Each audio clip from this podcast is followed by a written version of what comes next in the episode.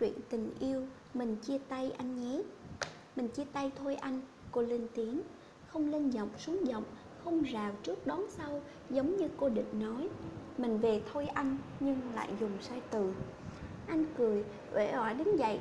Ừ cũng tối rồi, để anh đưa em về. Không, cô lắc đầu, mắt vẫn nhìn xa xăm ra biển. Ý em muốn nói, chia tay nghĩ là hết rồi. Câu chuyện giữa anh và em nên chấm dứt ở đây anh hơi sững lại, vẻ khó hiểu nhưng ngay lập tức đã bật cười. Anh nghĩ chắc cô đang hờn dỗi chuyện gì? Em đang giận à? Anh kề sát vào tay cô và cố tình nói thật nhỏ giọng. Cô thoáng rùng mình. Anh có một chất giọng rất đặc biệt, nhất là mỗi khi thì thầm nghe quyến rũ lạ. Cô quay lại nhìn anh, cố mỉm cười thật bình thường, mắt mở to không chớp. Cô cần giữ cho tâm hồn mình tĩnh lặng, cô không muốn anh đọc được điều gì trong đôi mắt cô anh biết em chưa bao giờ giận anh. Trước đã như thế bây giờ vẫn vậy. Chỉ là em cảm thấy mệt mỏi lắm. Em không muốn tiếp tục nữa. Thế thôi. Nụ cười trên môi anh tắt hẳn. Anh nghiến môi thoáng chút bối rối. Cô ấy um, nói gì với em à? Không gì cả. Thế sao em muốn chia tay? Cô thở dài, nhìn thật sâu vào mắt anh. Anh không hiểu ý cô hay giả vờ không hiểu. Trò chơi này đã kéo dài rất lâu rồi. Cô chỉ muốn có kết quả, nhưng anh lại không chịu kết thúc. Anh thỏa mãn đứng giữa tình yêu của hai người con gái. Anh không mất gì, ngược lại anh được rất nhiều. Lần đầu tiên cô thấy thắc mắc, có phải là ích kỷ không khi anh hành động như vậy? Hay là em không còn yêu anh nữa? Anh hỏi khi thấy cô im lặng. Cô thấy xót xa yêu. Chính cô cũng không biết mình có yêu anh không. Cô đã đi bên anh suốt 5 năm qua, không hy vọng điều gì. Cô hạnh phúc với những gì mình có. Cô đơn giản chấp nhận vị trí của mình mà không một lần suy xét nó có đúng dành cho cô không. Em thật không còn yêu anh sao? Giọng anh có vẻ run run, đôi mắt đã ương ướt. Cô luôn bất ngờ trước những phút yếu đuối của anh, mặc dù biết nó sẽ tới có lẽ cô vẫn chưa chấp nhận được những điều hoàn toàn trái ngược cùng tồn tại trong con người anh. Một vẻ ngồi vững vàng rắn rỏi đi chung với một tâm hồn nhạy cảm mong manh. Nghĩ buồn cười, chính anh cũng không biết tại sao mình lại như thế. Vậy mà cô lại hiểu, cuộc sống buôn ba tự lập từ nhỏ đã tôi luyện anh thành một người đầy bản lĩnh, nhưng tình cảm đổ vỡ trong gia đình đã khiến anh yếu đuối đến không ngờ cô yêu anh có lẽ một phần là vì vậy, bởi cái chất cứng cỏi trong anh cho cô cảm giác an toàn được che chở. Còn cái yếu đuối kia thỏa mãn sự tự ái và kiêu hãnh rằng cô không là người con gái bình thường như bao người khác. Em yêu anh anh luôn biết điều đó. Cô nói thật nhẹ nhàng và từ tốn. Điều đó đúng đúng chỉ đơn giản với một là hai vậy. Thế sao em lại đòi chia tay? Yêu thì không được quyền nói tiếng chia tay sao?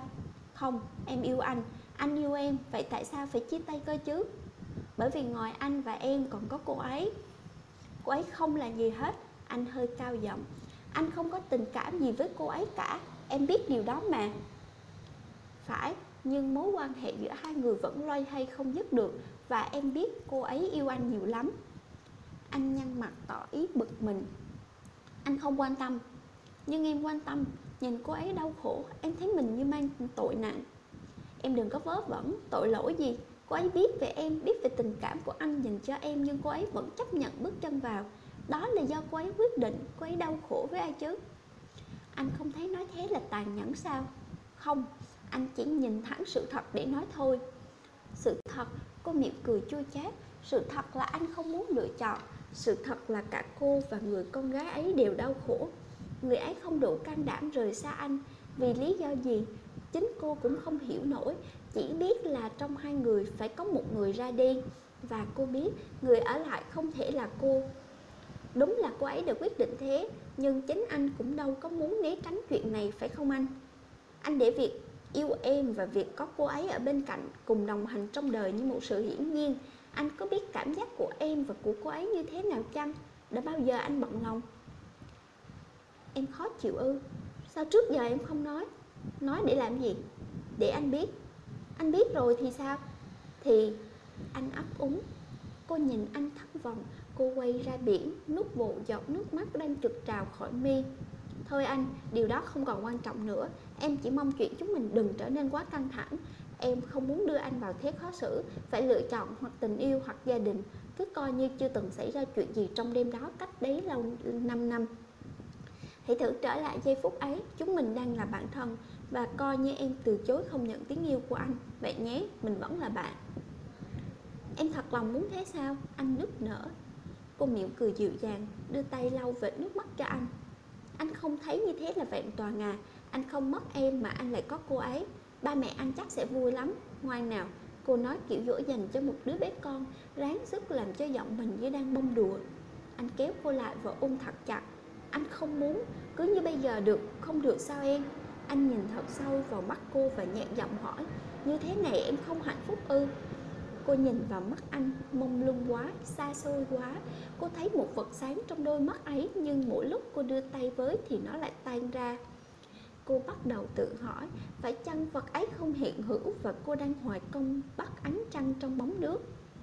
Cô cúi đầu Có những lúc người ta tự nhiên chẳng biết phải nói gì Và im lặng là cách trả lời hay nhất. Anh rụt tay, vẻ ngạc nhiên, vẻ đau đớn. Vậy là em đã dứt khoát Em không cho anh được giữ quyền quyết định phải không? Em không nói vậy Mọi chuyện chưa hẳn đã hết. Em chỉ muốn anh hãy suy nghĩ về những điều em nói Rồi mình liệu sau.